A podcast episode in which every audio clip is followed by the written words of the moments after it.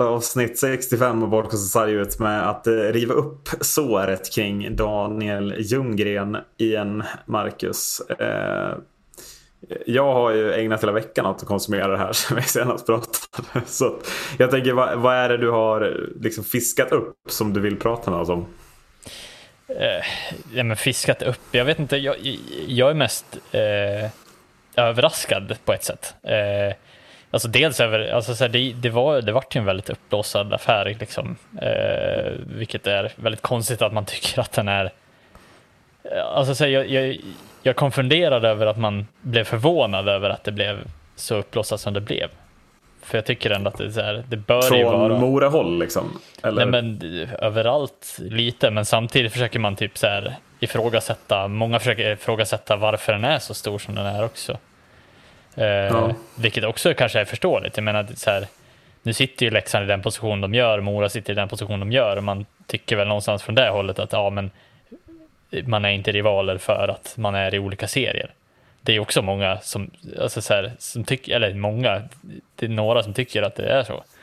Eh, ja. Vilket de flesta Mora inte håller med om antar jag. Från ditt håll. eh, Nej, vi kan ta, ja.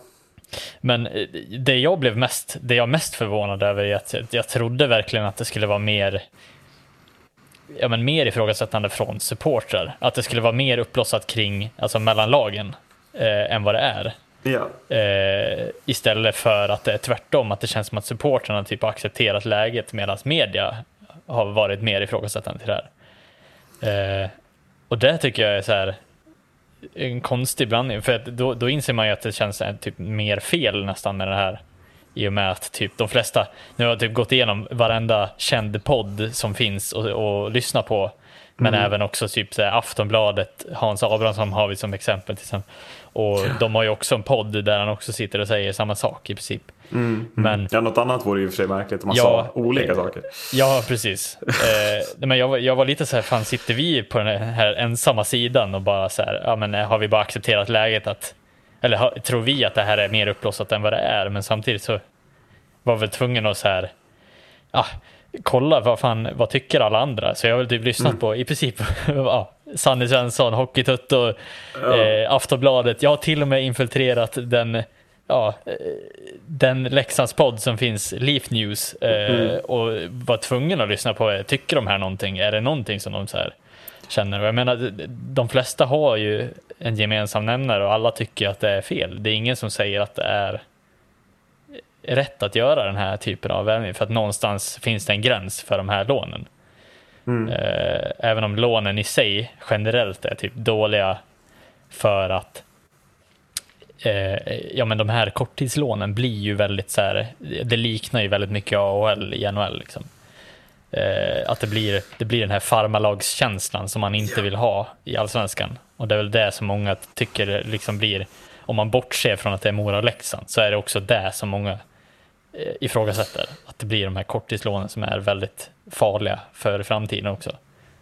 Mm. Men det är väl det, det, är det jag har liksom haft, alltså, vad ska man säga, det är det jag har varit motståndare till och alltså överlag det är inte bara Ljunggren-situationen som, som jag känner, känner mig liksom frustrerad över, utan det är ju alla de här liksom, korttidslånen när man lånar upp spelare liksom, eh, för några enstaka matcher. Eh, och, och, det är hela den grejen som, som, som jag är motståndare till. Eh, och sen att det blev som det blev med Ljunggren nu, att det är liksom värsta rivalen och är lagkapten, ja det är klart det spär på allting och, och, och gör det ännu värre.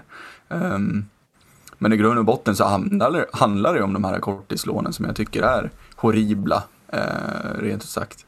Um, det, jag, jag, jag, ser ingen, jag kan inte se någon vinning i det eh, för, för, för spelaren, eh, helt ärligt. Jag, jag, tycker det är bara bullshit att så här, ja men han får testa på. Nej men alltså, fan.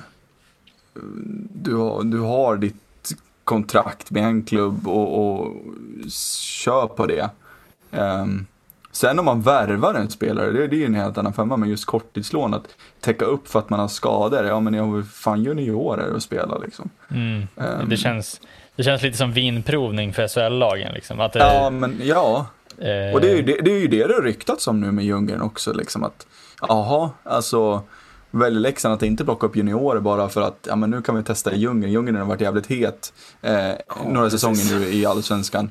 Och är, var det här en, en vinprovning som du säger, Macke, för att ja, men, kommer Ljunggren att spela i Leksand nästa säsong? Mm. Det är ju det eh, som är på tapeten just nu. Så att, ja, jag, jag är stark motståndare till det och som sagt, hela situationen som det blev bara blossar ju, alltså det, det rann ju över så att säga.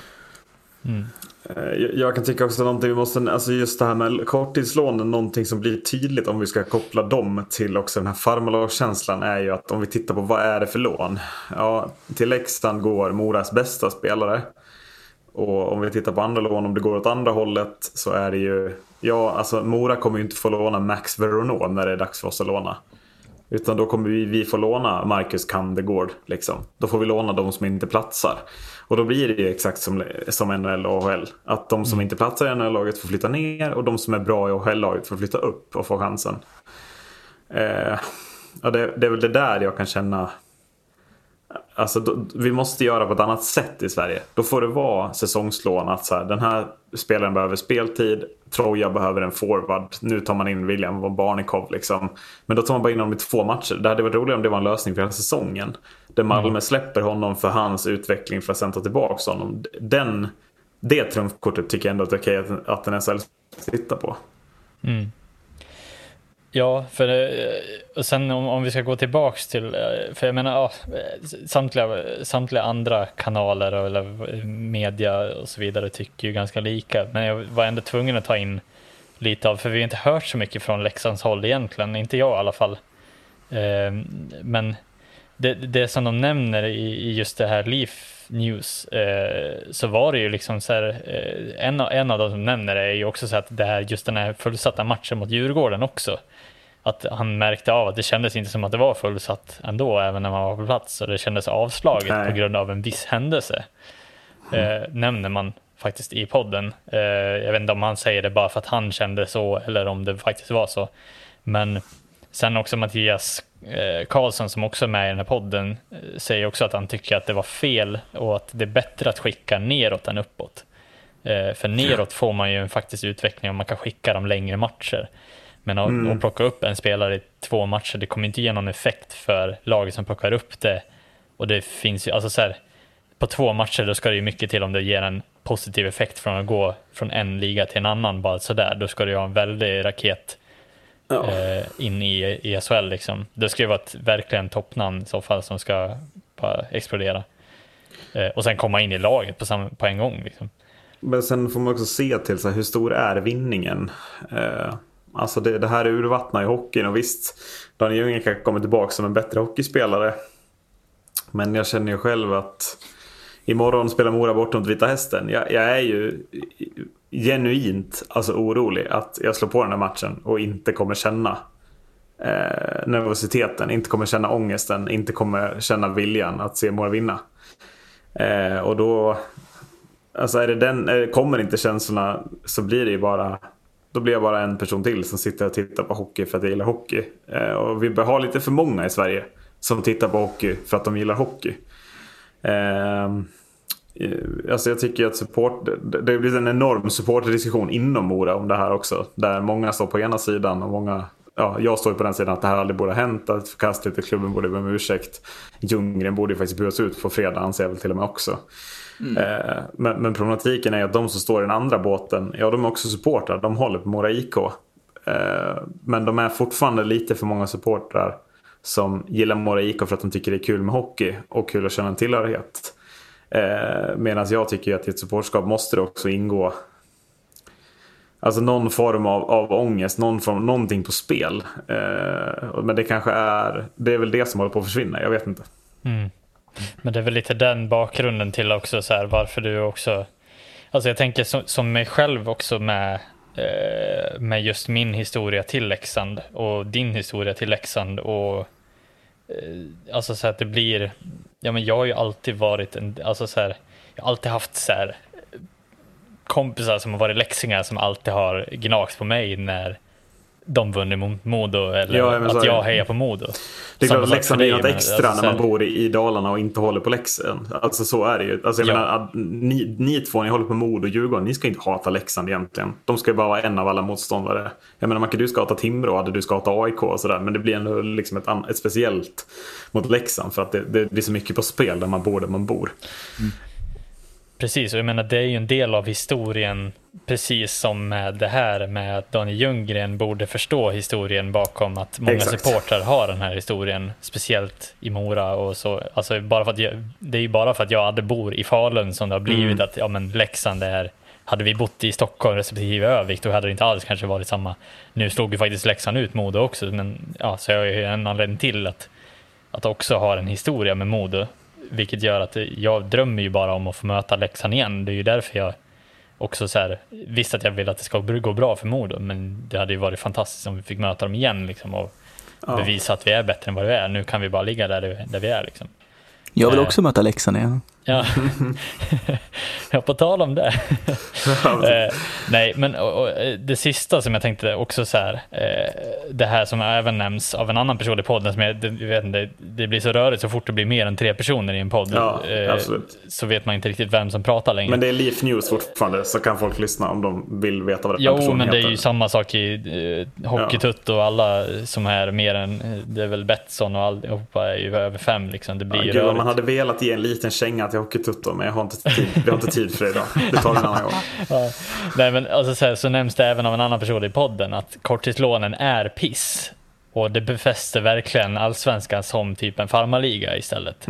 Och Leksand tjänar miljoner på tv-antal och ska väl citerat fan kunna stå på egna ben i två matcher.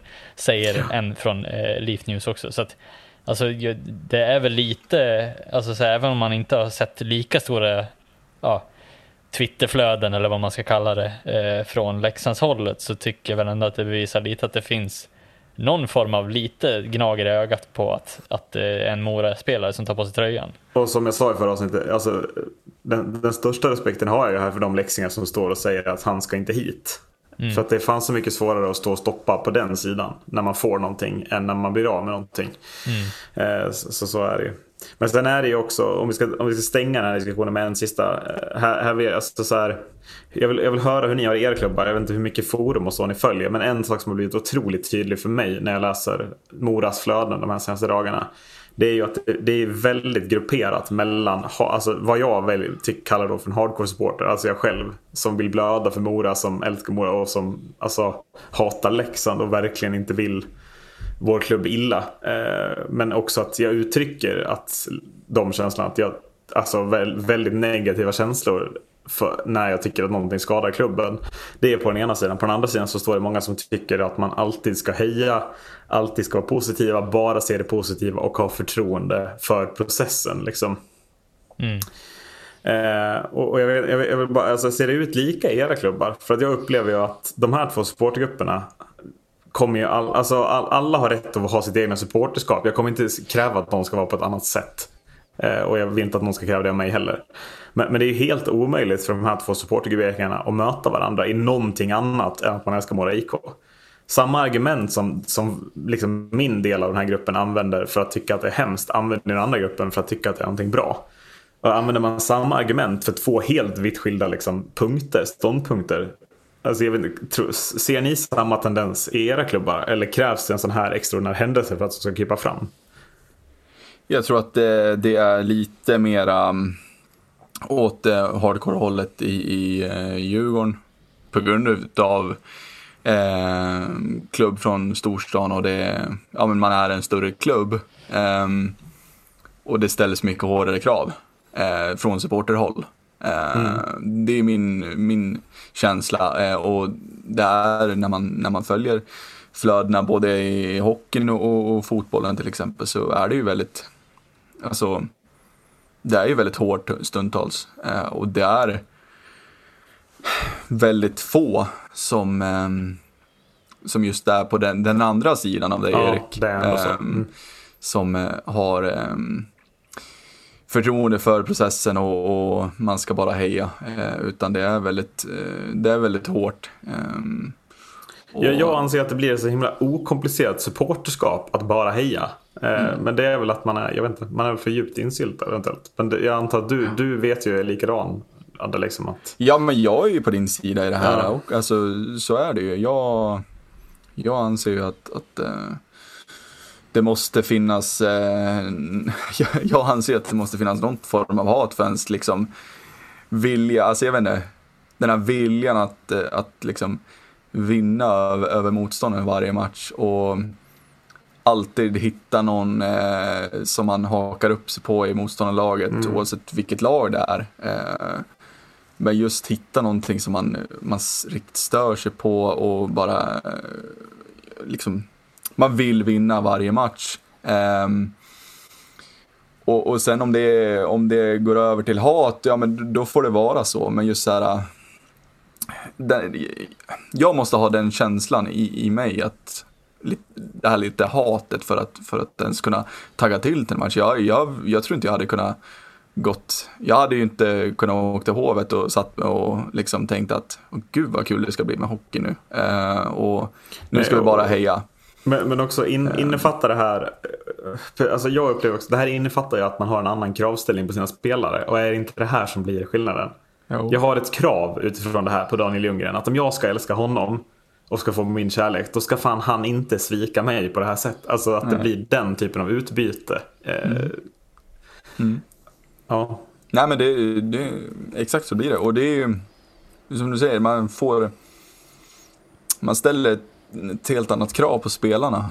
Ehm, och sen blir det ju här en, en liksom, ehm, en väldigt stor grej när det blir så här. Det har ju sällan skådats liksom, aldrig. Um, då ställs det väl på, på sin spets lite extra, men eh, just det här att ställa krav på sina spelare att okej, jag liksom, jag blöder för den här klubben. precis. Eh, och då vill jag fan se att ni blöder för, för oss. För är det inte det som blir så otroligt märkligt med hejasidan? Att oavsett vad den de älskar, liksom i det här läget Mora IK, oavsett vad de gör, så är det kärlek tillbaka. Ja. Alltså jag kan inte för, alltså, alltså förstå. Eh, ni får hjälpa mig här. Alltså, men kan du förstå det Marcus? Eller känner du också, precis vi här, att nej, men det, det krävs något form av utbyte? Liksom att vi hejar, men det här får vi ändå tillbaka. Ja, alltså att du menar att Mora, Mora visar att vi, vi bryr oss också om er liksom, lika Jag, menar, mycket? alltså, eller, jag som supporter älskar klubben. Men, men jag gör det ändå. Alltså, så här, kärlek måste vara, vad ska man säga, alltså consent heter det på. Men att, att, alltså, ska jag älska Mora så vill jag också att Mora visar mig lite kärlek. Att så här, ah, nej men vi skickar inte vår bästa spelare till Leksand för de, de gillar vi inte liksom. Det, det räcker ju nästan, ska jag också säga. Ja, och det är ju lite så här. Det, det är därför jag tycker det är så konstigt att, att, man inte, att man blir så förvånad över att det här, alltså att det blir ett ramaskri också. Eh, och det lutar ju mer och mer åt att jag, jag hoppas ju nästan att det är så här, att, att det är en affär i bakgrunden som vi inte vet om. Alltså så här, Daniel Ljunggren är intresserad av att bli värvad till Leksand och, att du uttryckte till Mora att det här är deras sätt att liksom ge tillbaks till honom på något vis. Men Mm. ändå uttrycka sig att det, de vill bara... Alltså så här, för det är väl enda vinningen i det här i så fall, vad jag kan se det för både Leksand och Mora egentligen. Att det är en ekonomisk vinning. För annars vet jag inte riktigt vad, vad man menar är vinning för ja, men varken Mora eller Leksand egentligen. Då kommer vi tillbaka till det här med kraven att, att så här, det, det vet jag att du har Erik. Eh, jag hade haft det. Eh, man ska ha som krav på sin lagkapten att alltså, du, ska inte ens vilja, du ska inte ens tänka på Leksands IF i det här fallet. Du ska inte ens vilja spela i det här laget. Eh, skit samma om, det, om du gör det om, eh, om fem år, men liksom Ja. att, att det, det är en helt annan femma. Men om man testar, testar någonting annat först och sen så kanske landar i Leksand så. Men du ska ju inte, du ska ju liksom inte vara sugen på Leksand när du spelar i Mora IK. Precis. Och, och om vi då ska stänga det här segmentet så vi hinner prata om någonting annat innan vi måste sluta. Eh, så, så tänker jag till det. Så om inte lagkaptenen fattar det så måste det finnas en klubbledning eller en tränare som berättar det för honom. Och i det här fallet så är det ju snarare tvärtom. De och tycker att det är en jättebra idé. Eh, ja, jag, jag, vet inte. Men, det... men, ska vi bara, kan, vi inte, kan vi bara prata om då faktumet att det här aldrig hade hänt om Hockeyallsvenskan hade lagt landslagsuppehållet på rätt vecka? Hur sjukt är det då? Det är ännu sjukare än det här för fan. Att de placerade fel jävla vecka. Det var, också, det var också Moras ledning som var drivande i den frågan så att de skulle kunna låna ut Daniel Ljunggren ett halvår jo, senare. Nej, men, nej, men, för, ja, för det, var, det, det, var ju lite roligt Macka, det var ju såklart också då sportchefen i, i, din klubb och sportchefen i min klubb som var intervjuade i den här artikeln. Givetvis. Men båda sa ju det att så här, ja alltså vi, ska, vi erkänner, vi kollade ju liksom inte datumet men vi antog ju att ligan hade tagit rätt vecka. Liksom. Ja, det är ju lite, det är lite okänsligt att säga från ligans håll också att säga haha, vi bara skojar. Ja, precis. Ja, det var, det var fel vecka, ni borde ha kollat det. Alltså så här, det, det är någonstans ligans ansvar. Jag menar, de sitter, sportcheferna sitter förmodligen med större huvudvärk än, än bara sätta spelschema som är nog med huvudvärk för ja, men Hockeyallsvenskan. Jag menar, ja. om man ändå säger att man sitter och, och, och, löser det här spelschemat ett halvår i förväg. Man sitter redan nu med nästa års schema. Bara för att få lite kontext på, på hur lång tid innan de är. Och, och då inte upptäcka på ett halvårs tid att oj, shit, vi har lagt fel. Eller typ att kunde man inte ha kollat med SHL först liksom och bara så här, ja, dubbelkollat schemat stämmer överens med varandra. Ja, nej, ett sanslöst haveri får man ju säga. liksom. ja. Men tillbaks, alltså vi har pratat väldigt lite sportsligt de senaste veckorna. Det var lite Frölunda och Leksand förra veckan. Men eh, alltså, vi håller oss liksom ifrån det. Nej, men jag var ju faktiskt på Mora-match då innan det här hände. Eh, eller rättare sagt, jag var i Uppsala och besökte Upplands Bilforum Arena. Har ni varit där? Ja. Nej. Men det var ja. Ja. Den, hette då Gränbyhallen när du var där. Tolkar jag det ja, rätt? Ja, det hette den fan av mig. Ja, nej men jag, jag kanske tar upp ett ämne nu som tidigare har rört upp jävligt mycket känslor. Och det är ju krav på en hockeyarena. Eh, det jag dock vill vara tydlig med är liksom att när, när, krav infördes tyckte jag förra gången så var det väldigt mycket snack om att man skulle ha ett visst antal stolar. Eller liksom så platser. Eh, jag funderar på om man inte ska omvärdera det lite till, till andra typer av krav. Men, men det kan bara ta lite, liksom, då, då kommer man till den här arenan. Jag är där, man kommer dit en halvtimme innan. Eh, så kommer vi in liksom, och ska visa, ja, biljetten har jag tänkt att man ska, ska visa då. Eh, och då brukar jag, i alla fall i de flesta arenor jag varit, då står de oftast med någon slags skanner, ni vet, bip, bip mm. på någon slags QR-kod. Eh, inte i Upplands bilforum utan här ska man då zooma in på biljetten. Eh, så att de liksom direkt ser vart du ska sitta. Och sen pekar de dig antingen till vänster där det är en lång trång gång eller till höger där det är en annan lång trång gång. Eh, jag blev då pekad till vänster för det skulle vi sitta. Eh, liksom så. Eh, problemet med det till att börja med känner jag är då att så här, ja, men jag kanske har varit sugen på en liten, eh, liten bira där. Det hade varit lite gott sådär en halvtimme innan matchen skulle börja istället för att bara gå rakt ut och sätta sig som en jävla mupp mitt på läktaren och se på uppvärmningen. Liksom. Det är inte så kul. Um, och då är det då så här frågan, ja, var, var är baren tänker man. Uh, det finns det ingen skyltning till. Utan det bara, på en helt random vägg sitter det en skylt som det står bar på. Där är inte baren. Utan det är bara en skylt på väggen där det står bar. uh, ja, och då tänker man så här, ja men vi går väl ut i hallen då. Man har ju liksom inget val. Det är jag och min, min vän som är där. Uh, Ja, då är det ju alltså i Gränbyhallen. Det är så kallt där inne så fan i mig Nordpolen framstår som en kartresa. Alltså jag fryser och jag har, alltså jag har, jag har rock på mig. Vinterrocken har jag. Och det är så kallt och det är så kallt. Och så, kallt. Och, och så ser man ståplats som liksom typ knappt ser över sargkanten bara på kortsidan.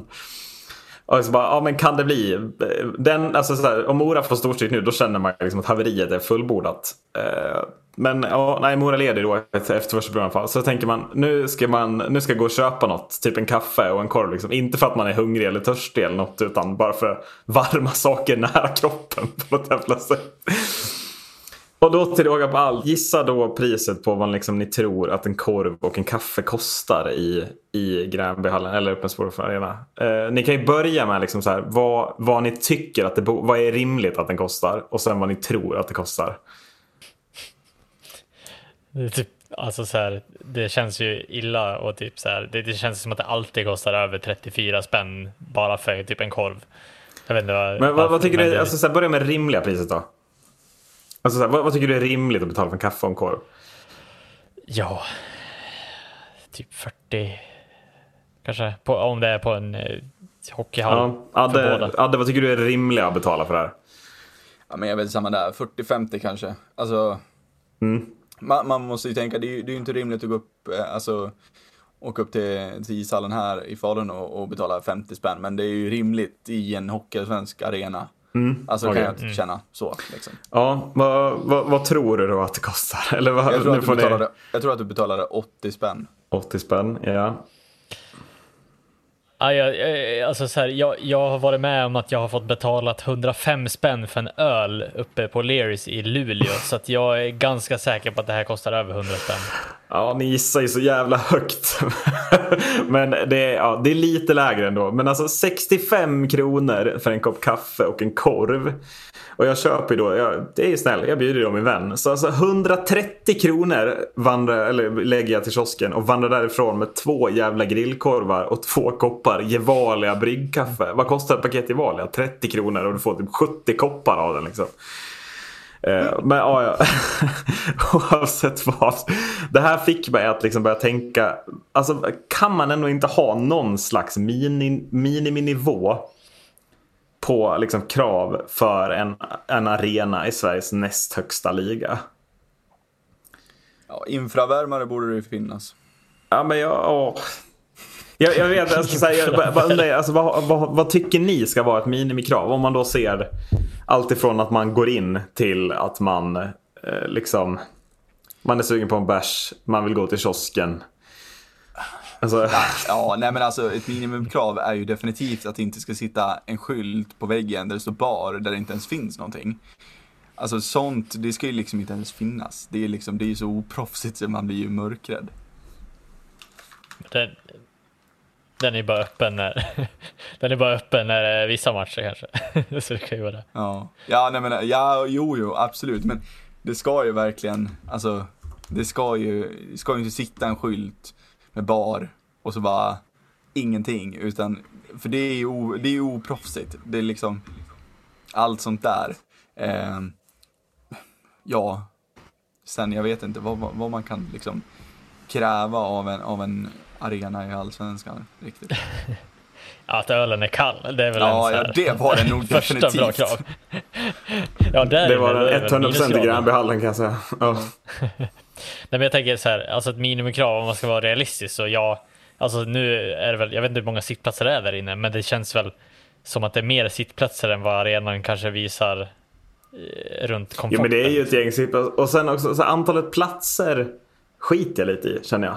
Om man tar 500 sittande, okej då gör man det. Men det är liksom det här runt om som jag blir att så här, att det inte ens liksom, att inte ens ha en scanner för biljetten. Och sen liksom kan man bara släppa in människor bakom. Och bara så här, nu får de antingen gå till baren, kiosk, alltså vad som, bara det får mig att liksom så här, men vad är, vad är jag någonstans? Jag behöver sitta på liksom, läktarplatsen 25 minuter innan matchen ska börja och det är kallt så in i helvete. Ja, och jag menar så här, nu, nu tänker folk så här, ja men fan, vadå scanner? Alltså det tar ju, alltså så här, det kanske kostar och det är så här dyrt. Nej, alltså så här, SJ går runt med vanliga mobiltelefoner och skannar idag, så att jag menar, det, det är klart att det går att lösa en scanner eh, och bara kunna scanna mobil, alltså med mobilen eller alltså biljetterna.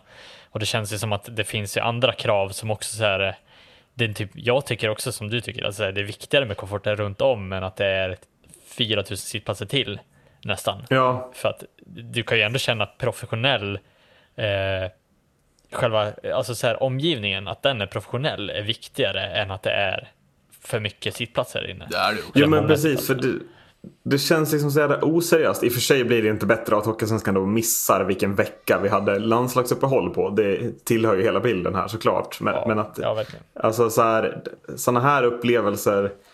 Alltså jag har ganska, det tar inte så lång tid ändå att bränna motorvägen från Falun till Uppsala för att se Mora. Alltså, men Mm.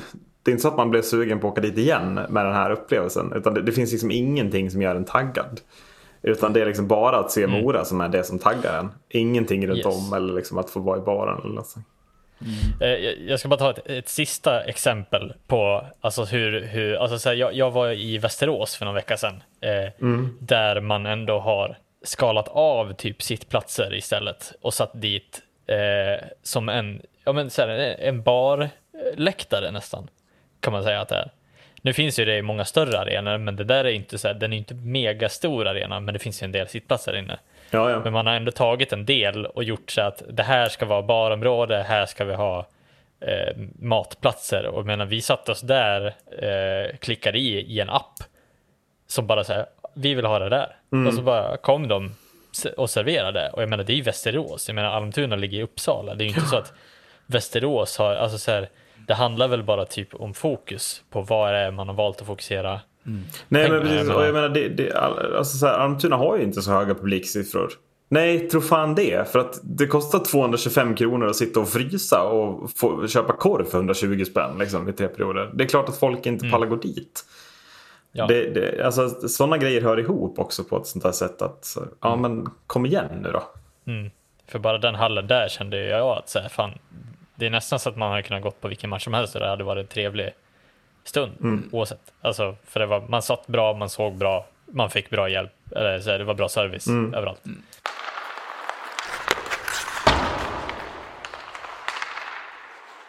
Du, du lär sig att avvika Elbeck som jag förstår det.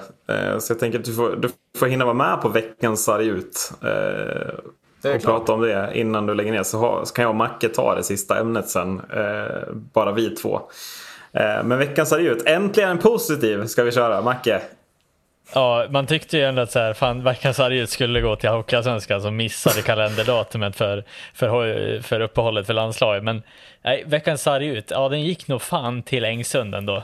Ja. Eh, som gör 3 plus 1 som back. Eh, och ja, även om han kanske inte spelar sarg ut på varenda mål han gjorde så gjorde han faktiskt hattrick som back och det måste ju uppmärksammas på något sätt. Ja. Och vad gjorde han för att uppmärksamma det här? Jo, han gjorde faktiskt typ årets, om inte det, decenniets bästa målgest skulle jag ja, säga. Ja, det känns som att Mike Hellberg och de andra har äntligen någon annan målgest än Kristoffer Fisch jävla fisk att prata om. För det här var fan, vilken jävla kung han är Engsund, eller? Men vilk, som man har saknat den här typen av karaktär. Alltså, så det känns som att man saknar så mycket att det här finns mer frekvent i SHL än vad det gör. För så här, det här gör ju att han får någon form av stämpel och karaktär.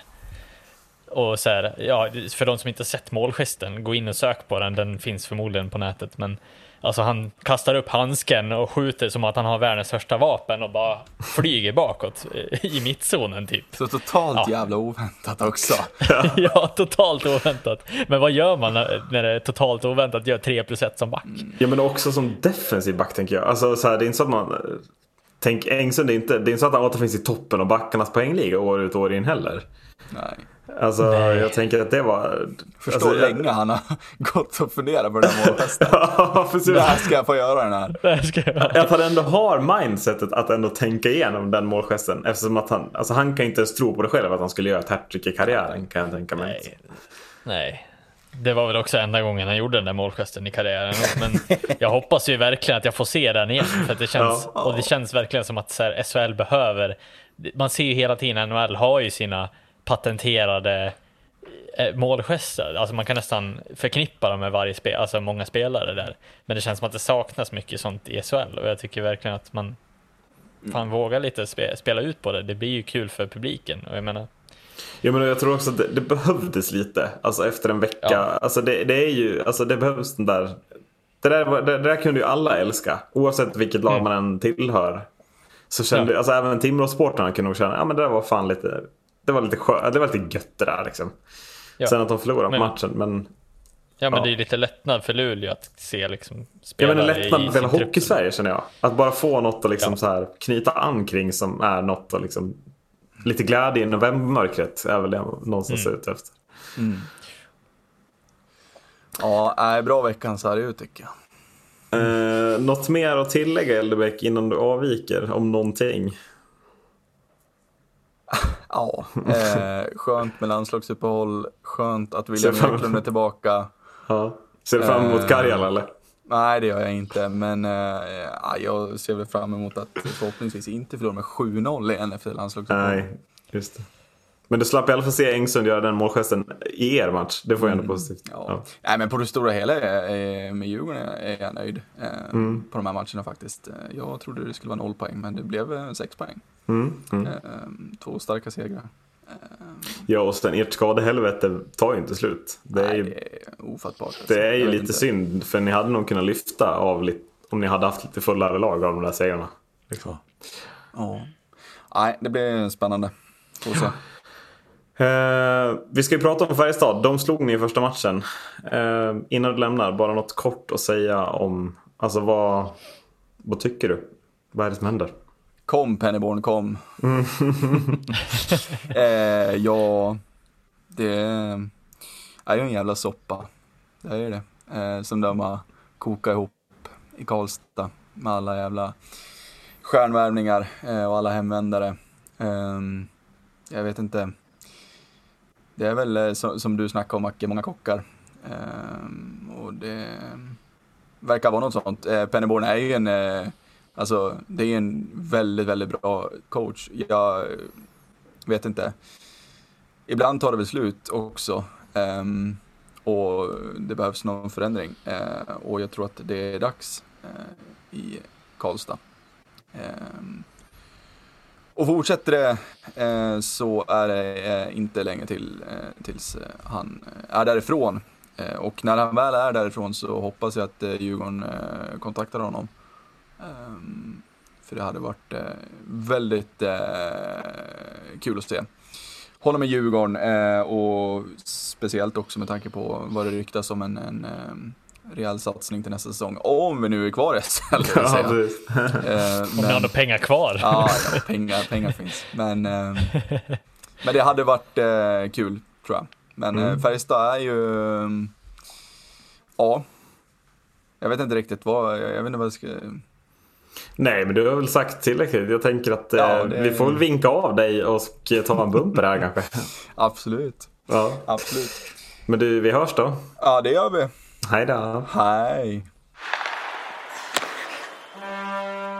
Ja, så var vi bara två då, Marcus. Eh, Adde var inne på att han tror att Penneborn hänger jävligt löst. Hur nära tror du han är att ryka här? Alltså, eller vad? Ja, eh, vi får fråga han själv. Vi har bjudit Ja, in honom. Nej, Det hade varit så det, är nu vi sjukt. har, det är nu vi har chansen att bjuda in en gäst. Ja, liksom. nej, nej, men eh, ja, nej, absolut. Det finns ju ingen tvekan om att, om att det måste vara måste hänga lös. Det tror jag han förstår själv också. Eh, jag menar, det är precis som i alla coaches situation när det, när det börjar gå lite knapert, att det blir ju någonstans en väldigt utsatt position att stå på. Eh, någonstans ser jag väl ändå att det, det är längre ifrån att spelarna ska få kicken än att en coach får kicken. I så fall ska det vara någonting som har hänt eh, spelarmässigt som ska vara anledningen. Mm. Så att, eh, och det är bara, det behöver inte alltid vara negativt utan det är ju för att få förändring och det är för att få liksom så här nytt blod in i på posten liksom. Ja. Ehm, och det kan ju räcka med att det, här, det inte går ihop med vissa spelare. Vissa tror inte på, på vad han bedriver för någonting. Och det har vi exempel på kanske i Djurgården med Barry Smith också. Ja. Att ja, men det är en väldigt duktig tränare, men det spelar ju ingen roll om inte spelarna eh, känner att det är en fullt på lite gameplan eller vad som nu var anledningen till, till deras förfall. Men då, då valde han ju ändå att kliva av själv. Så jag tror att Pennerborn känner lite samma sak också. Att han måste få, få det att fly, flyga, annars kommer han nog till slut att kliva av själv.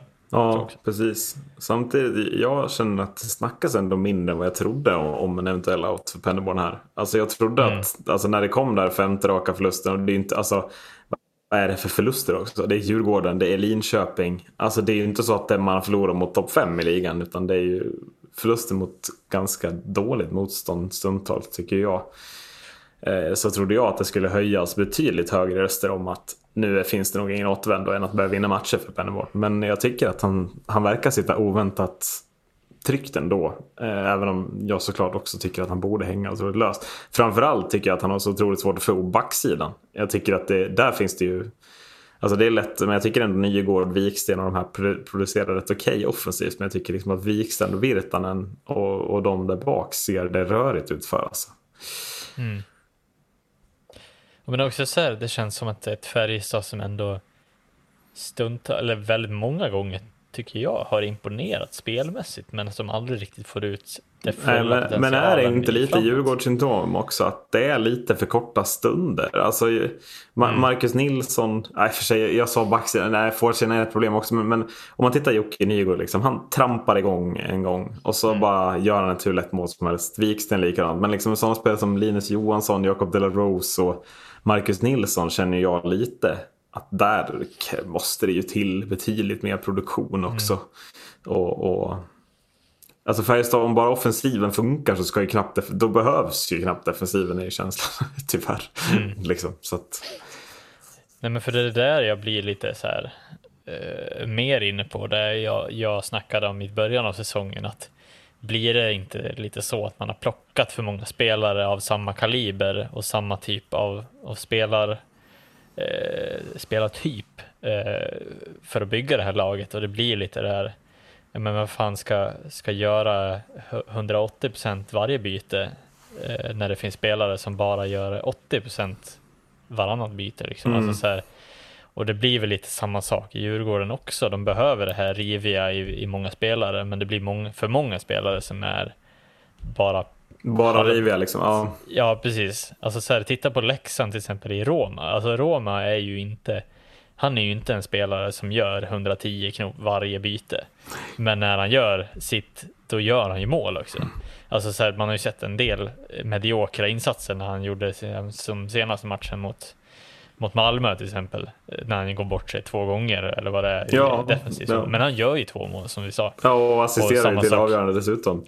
Ja, att... eh, och, och, det, måste, det måste finnas i Färjestad också den typen av balans kring mellan spelarna. Liksom. Ja, men jag tycker också, jag, jag, lite, jag vet inte hur du tänker, men rollfördelningen i Färjestad tycker jag känns lite oklar. Eh, alltså det känns som att Linus Johansson, Viktor Ejdsell, Jocke Nygård, tre spelare som kanske inte, alltså Marcus Nilsson och Micke Lindqvist är för mig de som tydligt ska vara producerande, alltså spela powerplay, spela i offensiva situationer. Medan Linus Johansson, Jocke Nygård och Viktor Sell kanske måste ta lite andra typer av roller. Dels inte vara lika poäng, poäng, alltså göra lika mycket poäng, kanske vara lite mer riviga framför mål och ta lite mer defensivt ansvar. Men att de tre spelarna är nog lite mer sugna på att vara offensiva eh, än vad det kanske blir typ. Eh, mm. Och det är väl svårt när man värvar så, så bra att få ihop just så, ja, men som du säger, det blir för många kockar. Eh, det, eller det har du sagt flera gånger. Eh, eller, och, och, det var väl det som vi var rädda för att det kunde bli. Ja, man trodde ju ändå så här, man snackade ju alldeles för mycket om att Haukeland var en, en botten. Nu värvar man ju in Furch och det ändå ja. är ett Samma, problem. Så ja. jag menar, man har ingen dålig målvaktssida heller nu. Nej, jag tycker, men jag tycker, det är så förvånande. Jag, jag, jag, jag tyckte man såg i början av säsongen, så här, jag tyckte Färjestad såg så bra ut. Och sen mm. bara tappar man det typ. Det är det jag inte mm. fattar heller. Det kändes som att det fanns något att bygga vidare på. Och som att de var påställda. Men det är klart, november eller oktober, november, det mörkret kan göra mycket med folk. Mm. Men också så här, eh, vi har ju nämnt det tidigare också, men att det är många lag som, som bör vara i toppen som inte är det. Mm. Eh, Fan vad Örebro har börjat klättra dock. Känna ja, jo, åtta raka på hemmaplan. Vi ifrågasatte dem och oops. ja, Jo men bortaspelet funkar inte för Örebro. Men ja. som man ser vad ett lag kan lyfta och bara vara bra på hemmaplan. Så nu åtta raka ja. segrar på hemmaplan från Örebro. Nu är de topp 6. Det spelar ingen roll att de är dåliga bortaplan. Liksom. Det är... Nej precis. Det, var väl, det är väl främst Luleå och Färjestad jag tänker på. Jag menar det är väl de två topptippade lagen som, som de flesta har. Eh, I alla fall topp tre. Så att jag menar det känns ju lite som att eh, borde man, alltså så här, det, det, känns så konstigt att de här lagen som har, de har verkligen gått för den här säsongen känns som bara så här, shit, vi har kapital över och vi har slängt in det på att värva tillbaks massa härliga lirare som har spelat här förut och, och nu ska vi verkligen satsa och det känns lite som att de har satsat men inte riktigt tänkt längre än så. Nej, mm. nej alltså verkligen. Att, att det blir lite det här, ja, shit vad kul att de kommer hem, men till vilken Alltså till vilken nytta är Jakob Rose en fjärde center eller tredje center? Ja, där är du alltså, inne på någonting. Var, varför ska man då värva en sån spelare och låta han gå till något annat lag? Nu var ju familjen kanske lite anledningen till att han ville spela mm. i Färjestad också, men då har ju faktiskt Färjestad någon form av så här, man kan, det blir lite att Färjestad kan ju inte tacka nej till sån värvning oavsett nej, hur fullt lag de har. Verkligen. Om han kommer kanske på dörren och bara du, eh, jag vill ha plats i det här laget, finns det möjlighet? Ja, Mm. vad ska man säga? Det blir ju lite så tyvärr. Ehm, och det, jag, jag kan ju bara, jag kan bara eh, anekdota tillbaks liksom till, till ett mod och fullt av bara världsstjärnor. Eh, där det känns som att det bara blir, det blir lite platt fall liksom. Man, man Ja, trodde att eh, det skulle vara HV Det bästa säsongen målet var väl inte någonsin. jättetippade att bli sist heller. Alltså Nej. Så. Så att det, det finns alldeles för många exempel på det här. Mm. Eh, och jag tror att man måste värva, visst man måste värva bra, men man måste också ha ett huvud bakom det. Att Man kan inte bara värva med hjärtat. Eh, och det tycker jag många lag har gjort. Dels Mm. bra, men också så här. Jag tror att det är det som har gjort att Leksand också har blivit så bra som de är nu. Ja, att man det har slutat värva med hjärtat. Och Nej, men, men också hjärnan. att hjärtat finns på rätt ställen i Leksand. Förstår du vad jag menar? Det finns i Ja. fjärde linan. Det där är så jävla underskattat. Alltså, när de kliver in, Ja. de, de spelar, spelar ingen roll. De spelar för Leksand. Och det är, Mm. och det är så ruskigt underskattat att, att ha Mm. de typen av spelare. Men det, det, jag tycker också det här är ett sånt där bevis av hur bra SHL har blivit. Alltså, det är typ nio lag jag ser skulle kunna vinna SM-guld i år. Och får Ja. man då inte ihop det som Luleå fått, nej, då, då ligger man 8 och 9 liksom. Det är, då, är, Mm. du, kan, då hänger du inte på om du inte får till det, utan då tappar du mark omgång efter omgång bara. Eh, liksom så. Ja, precis. Ja, nej, det, man ska ju aldrig underskatta dagens konkurrens i, i SHL. Det börjar vara mycket pengar inblandat och, och många lag börjar göra mycket rätt saker. Jag menar efter, kan man nästan säga det här skiftet i att efter Skellefteås storhet där under tre år så var- är, känns det som att många av SHL-lagen har börjat titta på vad kan vi förbättra i de små detaljerna i allting. Eh, även i organisation men också hur kan vi bygga vidare på allt vi gör är professionellt. Liksom. Eh, jag tycker Abbott-bröderna har gjort det fantastiskt bra. Oskarshamn är på väg någonstans Mm. dit man inte trodde de är på väg. Så att det finns många, liksom, många lag underifrån som också börjar göra väl, alltså så här, lika professionellt som de här stora klubbarna också. Ja, nej, men det, jag tycker det är så roligt det är med, med just tränarfrågan. Alltså om man tittar på varje, alltså varje lag, vem som står där. Det är, en, det är fan inte ett lag, det är inte en intressant tränare i. Alltså, ja men till och med Timrå, Fredrik, Fredrik Andersson tycker jag också är jätteintressant. Alltså egentligen. Men, men att Mm. det liksom är, det är inget gammalt garde med gammal hockey kvar. Utan det är nya, unga, gans, liksom, tränare med nya idéer på hur man ska ta hockeyn framåt. Och, och den här säsongen i SHL, alltså som sagt det här slutspelet. Ja, jag, vill inte vara den som tippar det kan jag säga. Det kommer vara så jag tror det kommer vara helt sanslöst jämnt. Och då tyckte jag redan på förhand förra året att det såg brutalt jämnt ut verkligen. Mm. Ja men det är som ett, alltså det är schack numera. Alltså det är verkligen, eh, det handlar om att bara, ve- vem är det som Ja, drar men- sista liksom draget nästan. Sä, säg att tabellen så. står sig som nu. Då kan det bli liksom Färjestad-Frölunda i kvartsfinal. Jag menar det, är, det är ingen match som bara kommer vara 4-0. Det kommer ju vara, det blir ju sju matcher liksom. Eh, ju- så det är den där känslan man får att det kommer vara, redan från kvartsfinal kan det börja, börja försvinna lag som slutar högt upp i grundserien. Ja. Ja, eh, Johan Penningborn hänger löst oavsett får jag väl säga. Eh, Något annat som hän- hänger på en skör lina är ju inspelningskvaliteten av det här avsnittet. Så jag tänker ska vi lägga in en, en brasklapp här nu i slutet av avsnittet. Att förlåt om det är någonting som är otydligt eller har strulat. Men den här inspelningen kanske, podden kommer bli 45 minuter. Vi har lagt en timme och 45 minuter på den här inspelningen. Så, så have faith och så hoppas vi att det blir bra igen nästa vecka. Liksom. Vi, vi lägger det också i, i slutet när alla har insett bara, vad fan är det här och stängt Ja, av. äh, men, Men, men, ja. liksom så, ni, ni behöver inte skriva till oss. Vi är medvetna om att det kanske blir något strul här. Macke har gjort magi förut, men, men det kan vara strul här. Och vi ber om ursäkt i sådana fall. Också, när fan ska vi få låta det gå liksom hur många avsnitt som helst innan det slutar strula? Det, Ja, men det vi har ändå ändå- bytt plattform liksom. Ja, men plattformsbyte har ju varit en succé. Det har ju varit fem, sex raka poddar utan minsta strul. Ja, ja. Så att eh, idag, olycksfall i arbetet hoppas vi. Ja. Eh, men jag tänker att eh, vad borde Johan Pennerborgs spelare göra lite mer kanske. De borde spela sarg ut. De borde spela sarg ut. Tack för att ni har lyssnat. Hej då! Hej då.